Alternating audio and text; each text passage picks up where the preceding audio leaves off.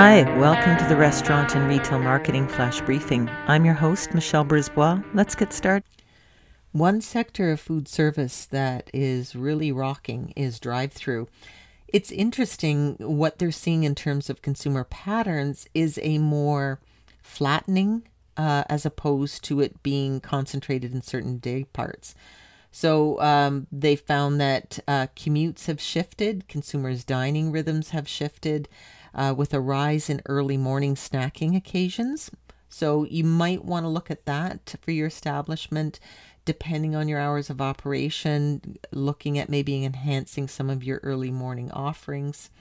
Um, and uh, they're seeing that private car use now accounts for 48% of trips taken in 25 global cities, and that was compared to 40% of trips prior to COVID. So, more people in their cars, they're not comfortable taking public transit, so they're tending to take their cars for safety reasons. Also, can't travel abroad so easily, so maybe more day trips for vacations, those types of things. Um, and so they um, certainly drive throughs are rocking and rolling at some of the quick serve restaurants. Uh, public transport accounted for roughly 60% of trips before the pandemic and dropped to about half uh, in 2021. So you can see that corresponding shift.